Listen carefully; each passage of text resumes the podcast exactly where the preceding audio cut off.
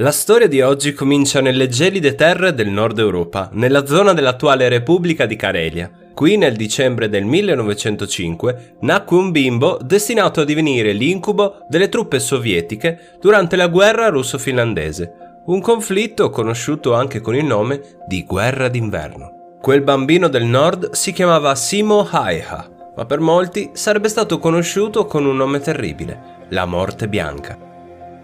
Cresciuto in una famiglia di contadini e settimo di otto figli, fin da ragazzo imparò a sciare, pescare, ma soprattutto ad andare a caccia con l'utilizzo di armi da fuoco. L'ambiente ostile e il clima rigido contribuirono a formare Simo, il quale, ancora molto giovane, entrò nell'esercito della Finlandia indipendente. Magro e alto circa 1,60 m, non era di certo il temibile soldato che ci si sarebbe aspettati.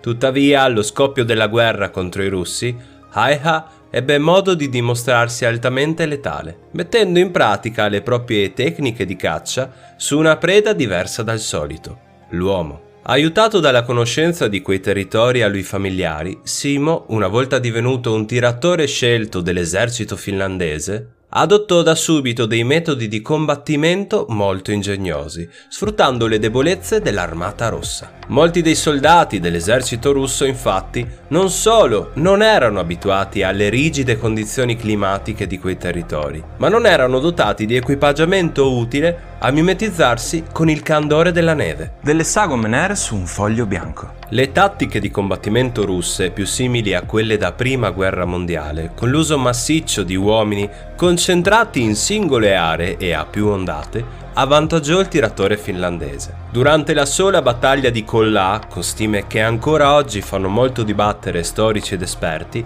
si racconta che più di 500 soldati caddero sotto il fuoco di Simo in circa tre mesi. Ma come faceva la morte bianca ad essere così letale? Se di certo i sovietici prestarono il fianco con errori grossolani, l'uomo riuscì ad utilizzare, come detto, delle tecniche molto particolari Contrariamente da quanto ci si potrebbe aspettare da un tiratore scelto, le sue postazioni di fuoco spesso non erano sopraelevate, ma allo stesso livello a cui si trovavano i suoi bersagli. La conoscenza del territorio e il mimetismo diveniva la priorità per questo cacciatore. Oltre alla scelta di una mimetica di colore bianco, per evidenti motivi, piccole accortezze riuscivano a celare la morte bianca. Ad esempio, era solito mettere in bocca della neve per evitare di rilevare la propria posizione di tiro con la condensa generata dal proprio respiro, in un territorio dove la temperatura d'inverno riesce a scendere al di sotto dei 20 gradi sotto lo zero. Un'altra accortezza utilizzata era quella di bagnare con dell'acqua la neve davanti alla canna del proprio fucile,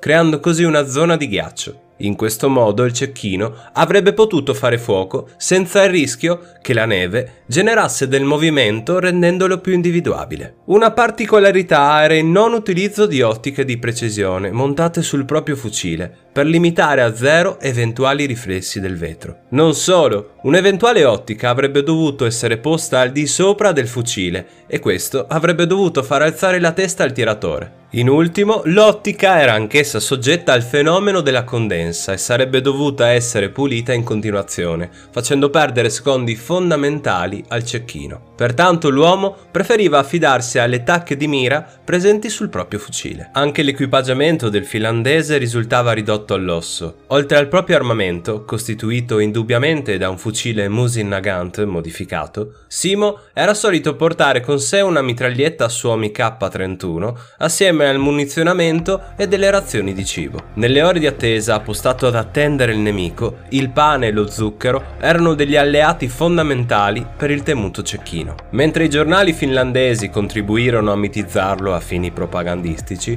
per l'esercito russo la morte bianca fu un problema da eliminare. Attraverso l'utilizzo combinato di artiglieria e cecchini pronti a stanarlo, nel marzo del 1940 Simo venne terribilmente ferito e sfigurato in circostanze non del tutto chiare da un proiettile esplosivo. L'impatto gli fece perdere conoscenza e inizialmente, creduto morto, venne ammassato sotto una pila di cadaveri. La fortuna volle che un suo commilitone, notando una gamba contorcersi sotto la pila di corpi, la fece smuovere, trovando la morte bianca con la parte sinistra del volto massacrata. A Simo era stata portata via la mascella e parte della guancia, ma, e questa era la cosa incredibile, era ancora vivo.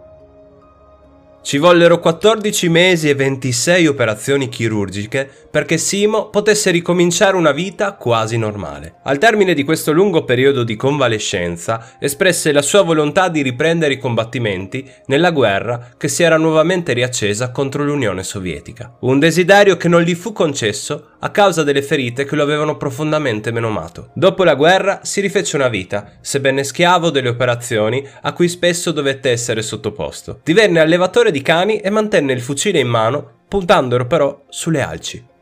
Aiha rimase sempre convinto delle proprie azioni e non se ne pentì mai. Nel tempo concesse alcune interviste, prima di morire nel 2002 all'età veneranda di 96 anni. In una di queste, ad una domanda esplicita rispose ho fatto quello che mi hanno chiesto al meglio che ho potuto. E alla richiesta di come fosse divenuto un così abile cecchino, rispose semplicemente con la pratica.